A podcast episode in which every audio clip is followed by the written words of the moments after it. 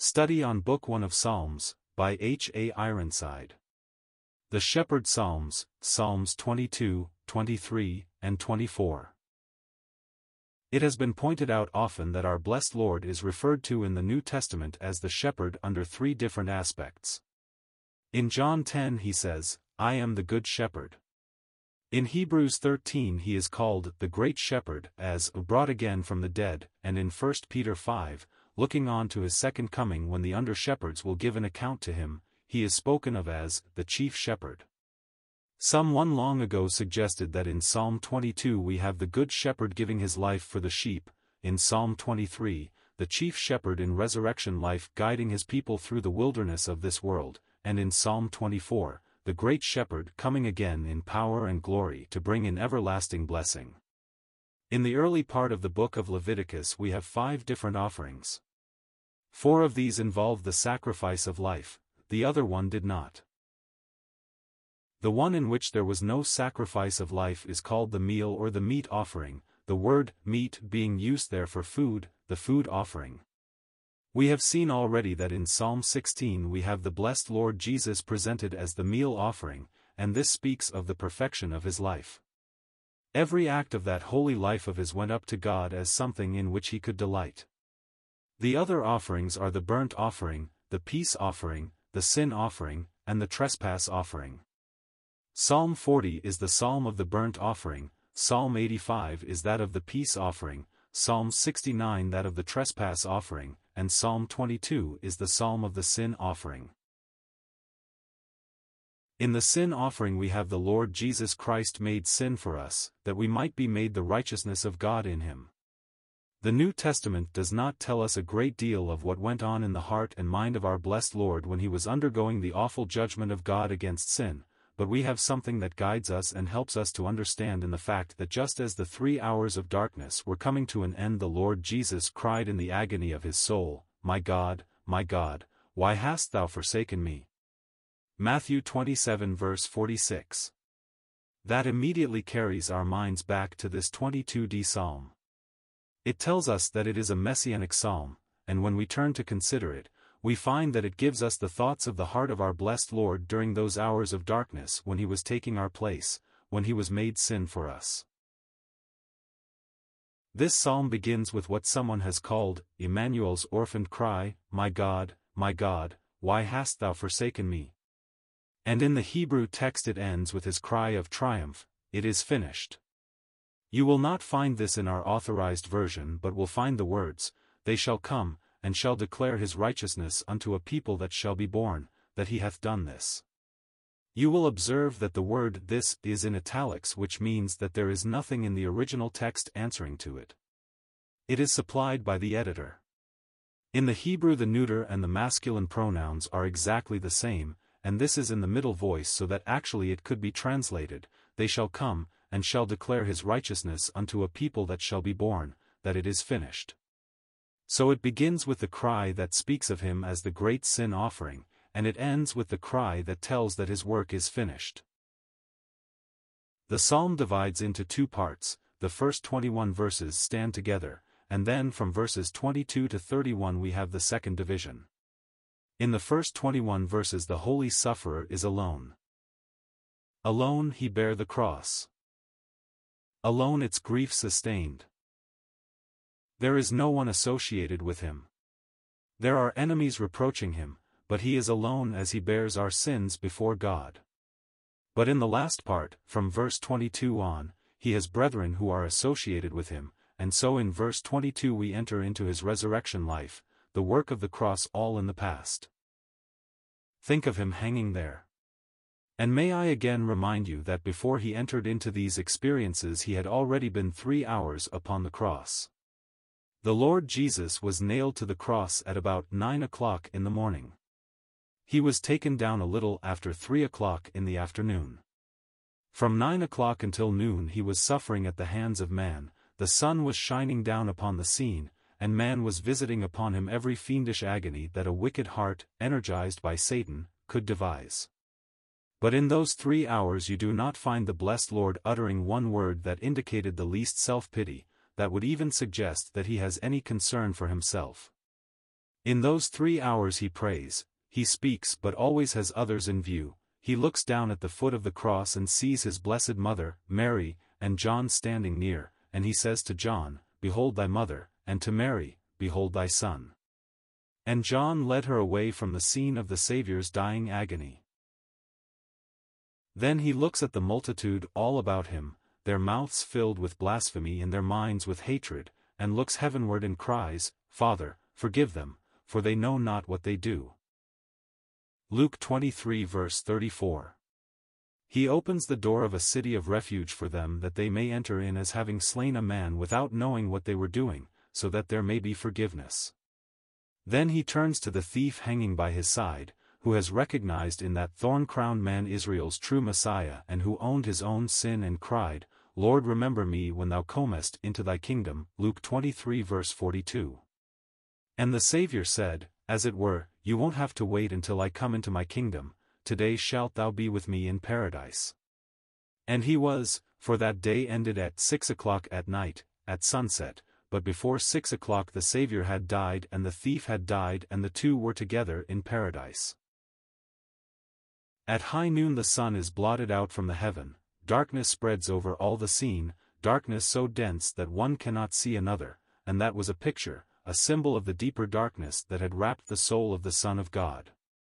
Now God began to deal with him about our sins. Remember, it was not the physical suffering of Jesus that put away sin, it was what he endured in his innermost being. Isaiah says, When thou shalt make his soul an offering for sin, Isaiah 53 verse 10. What he suffered from the hands of man could not atone for sin, but what he suffered from the hands of God during those three hours of darkness settled the sin question. All that our sins deserved fell on the sacred Son of God, and he was absolutely silent, like a lamb dumb before her shearers, until just as the three hours were coming to an end, it seemed as though his great heart burst with the agony of it all, and then came the cry with which this psalm begins, My God, my God, why hast thou forsaken me? Do you know the answer to that question? Well, I am the answer to it and so are you. Why was he forsaken? In order that I might not be forsaken. In order that you might not be forsaken. It was because he was bearing our sins, taking our place, because he was made sin for us.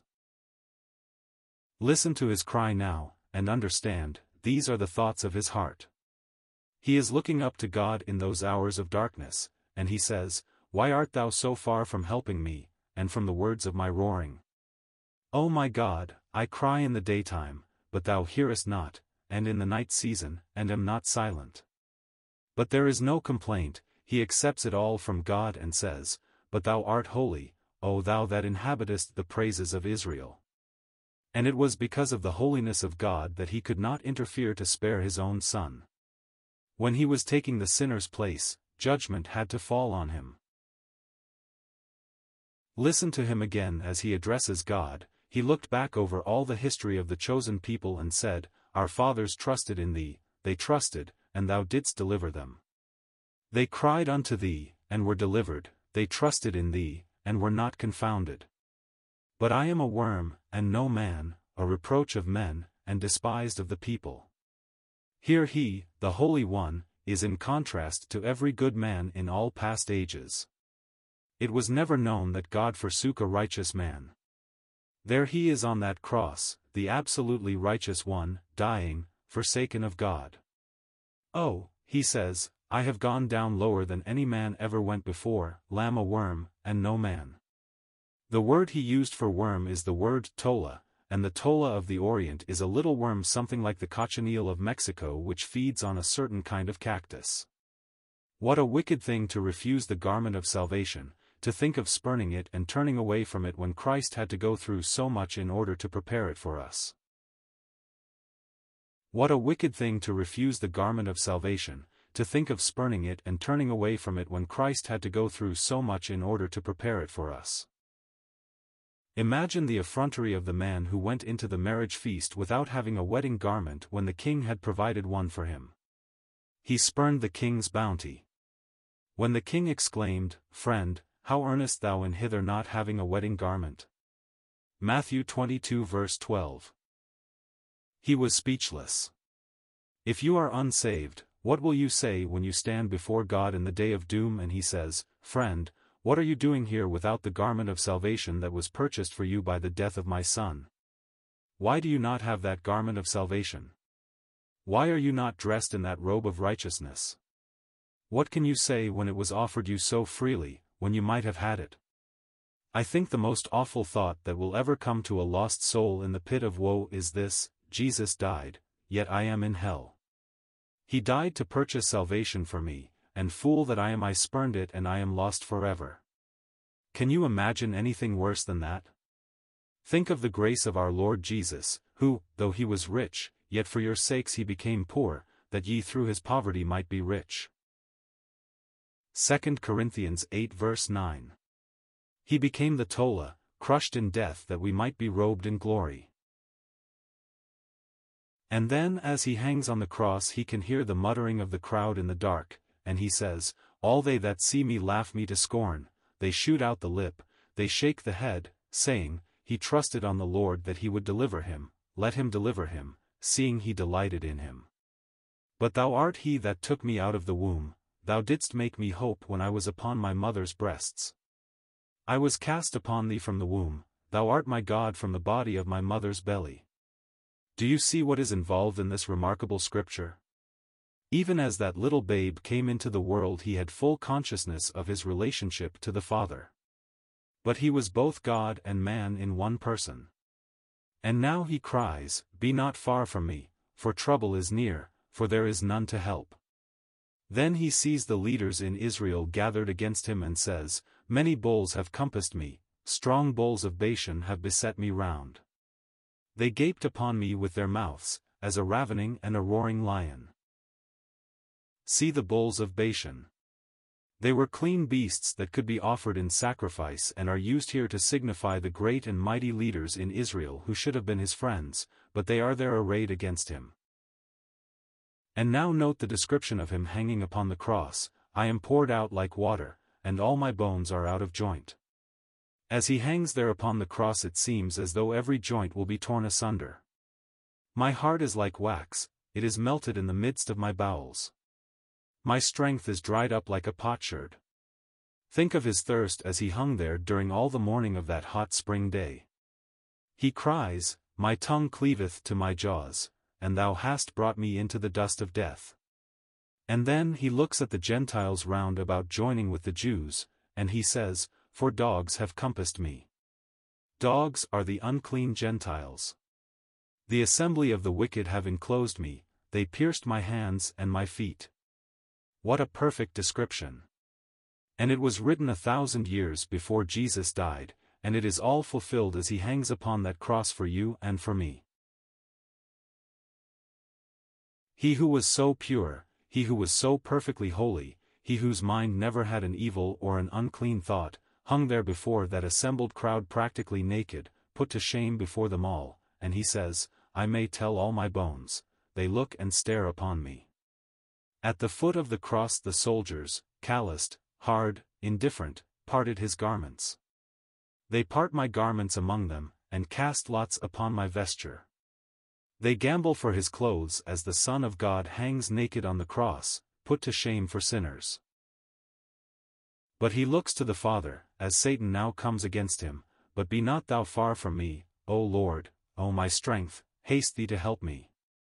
Deliver my soul from the sword, my darling, my only one, it is his own soul he is speaking of here, from the power of the dog, the dog of the pit is Satan. Save me from the lion's mouth. It is the lion of hell, Satan waiting and saying, Now in a moment I will have his soul, I will have him where I want him, and he will never come out of death again. Save me from the lion's mouth. Then the next moment all the suffering is over, the darkness is gone.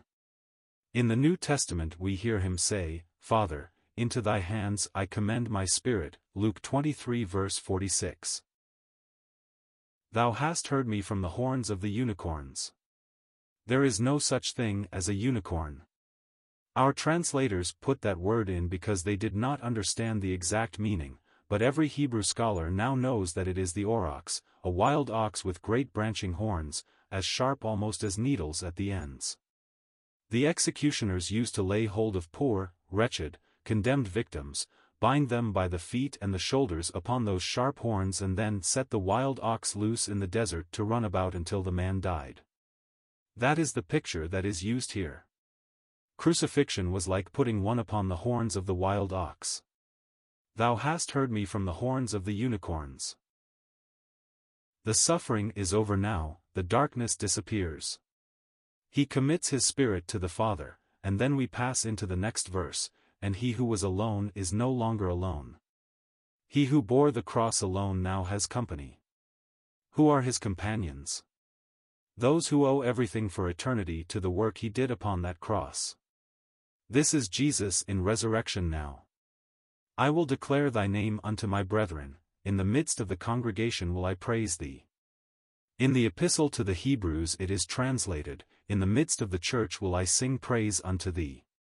Here is the blessed Lord brought up from death and now he takes his place in the midst of the company of the redeemed and leads out their hearts in praise. Here is the chief musician. Join the singing that he leadeth. Now to God your voices raise. Every path that we have trodden is a triumph of his grace. He is going to lead the singing forever. He will lead out our hearts in praise to God for all eternity.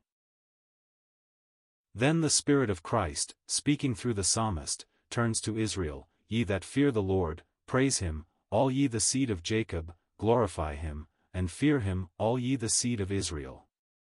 For he hath not despised nor abhorred the affliction of the afflicted one. It is the singular there. While God as judge had to turn away his face yet God as Father never forsook Jesus. He was never dearer to the heart of the Father than at the time that the judge could not interfere. Suppose such a case as a young man very much loved of his father committing some grievous crime and brought into court, and when he comes into the courtroom, sitting on the judge's bench is his own father. The evidence is brought in, the young man is proven guilty, and that judge has to pronounce sentence on him. The son says, Father, Father, you are surely not going to do that to me. Young man, in this room I am dealing with you, not as your father but as your judge. And yet his father's heart may be breaking over the plight in which his son is found. And so God as judge had to deal with his son about our sins at the very moment that God as father was yearning over Jesus, and how gladly he received him when he came forth in triumph from the tomb. And so he says, My praise shall be of thee in the great congregation, I will pay my vows before them that fear him. The meek shall eat and be satisfied. Because of the great banquet that love has spread those lowly enough to come as confessed sinners may be satisfied. They shall praise the Lord that seek him, your heart shall live forever.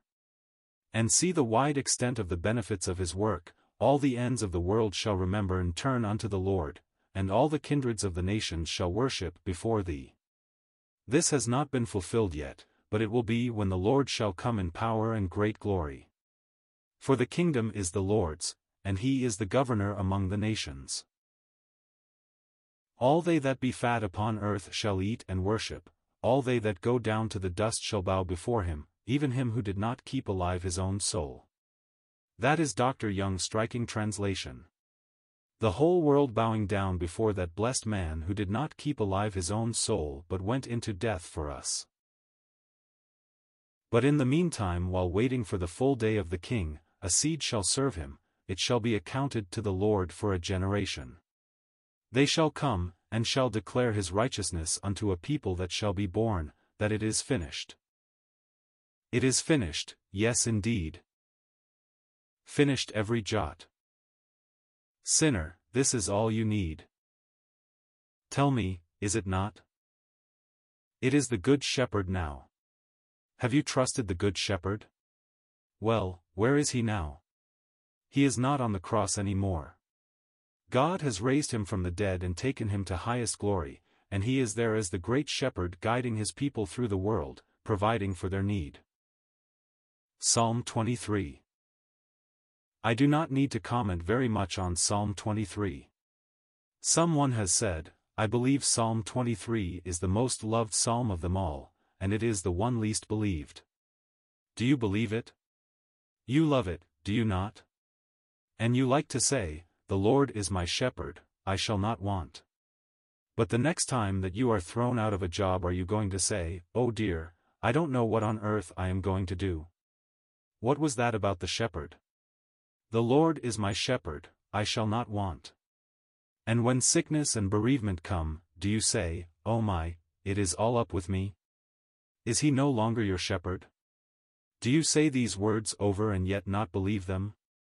The Lord is my shepherd, I shall not want. I like the way the little girl put it when she got up to recite in Sunday school. She said, The Lord is my shepherd, I should worry, and ran down to her seat. She meant, I shouldn't worry. Oh yes, he who died for me lives for me and has promised to undertake. The Lord is my shepherd, I shall not want. I shall not want rest for, he mocketh me to lie down in green pastures. You would think that people would have sense enough to lie down when tired. The trouble with a lot of people is that they keep running until they have nervous breakdowns. Jesus says, Come ye yourselves apart into a desert place, and rest a while, Mark 6 verse 31. I shall not want refreshment for, he leadeth me beside the still waters. I shall not want restoration, he restoreth my soul. I shall not want guidance for, he leadeth me in the paths of righteousness for his name's sake. I shall not want companionship in the hour of trial, in the time when the dark, dark shadows of death fall athwart my path for, yea, though I walk through the valley of the shadow of death, I will fear no evil, for thou art with me. I shall not want comfort for, thy rod and thy staff they comfort me. I shall not want provision, thou preparest a table before me in the presence of mine enemies. I shall not want unction for, thou anointest my head with oil. I shall not want satisfaction, my cup runneth over. I shall not want goodness or mercy for, surely goodness and mercy shall follow me all the days of my life. And I shall not want a home at last for, I will dwell in the house of the Lord forever. Do you believe it? Then do not ever go around with your head hanging down any more. If all these things are true, why should our hearts be bowed down like a bulrush? The great shepherd has undertaken to see us through. Psalm 24 Now Psalm 24 carries us on to the day of the kingdom, that kingdom intimated in verse 28 of Psalm 22. The day of the kingdom is the day of the Lord's return and it is when he comes again that he comes as the chief shepherd, and so now you have a description of this world when Jesus comes to reign. The earth is the Lord's, and the fullness thereof, the world, and they that dwell therein. For he hath founded it upon the seas, and established it upon the floods. Who has title to it? Who shall ascend into the hill of the Lord? Or who shall stand in his holy place? There is only one. Whatever title you and I have we get in association with him, for there is only one to whom these words fully apply. He that hath clean hands. The hands of Jesus were never stained with sin. And a pure heart. The heart of Jesus was never unclean. Who hath not lifted up his soul unto vanity. The soul of Jesus was never proud. Nor sworn deceitfully. There was no guile found in his mouth. He shall receive the blessing from the Lord, and righteousness from the God of his salvation. And he receives it for us, and we are made accepted in the Beloved. This is the generation of them that seek him, that seek thy face, O Jacob. For in the day of the kingdom of Israel, Jacob will be restored to the Lord and will become a means of blessing to the whole world. And now we have the antiphonal song that we have often heard. The king is coming, see, he is entering in to take possession of his royal palace, and as his outriders lead the way and draw near the royal palace, they shout aloud, Lift up your heads, O ye gates, and be ye lift up, ye everlasting doors, really, doors of eternity, and the King of glory shall come in. And from within there comes the cry, Who is this King of glory? And the retainers of the king cry, The Lord strong and mighty, the Lord mighty in battle, for the Son of Man is Jehovah incarnate. Lift up your heads, O ye gates, even lift them up, ye everlasting doors, doors of eternity, and the King of glory shall come in. And again from within comes the inquiry, Who is this King of glory? And the answer, the Lord of hosts, he is the King of glory. And Jesus takes the kingdom, the crucified sits on the throne of David and reigns in power and glory. What a wonderful trilogy we have here in these three psalms. The Psalm of the Cross, 22, the Psalm of the Crook, the Shepherd's Crook, 23, the Psalm of the Crown, 24. And they tell the whole wonderful story of his humiliation and his glory.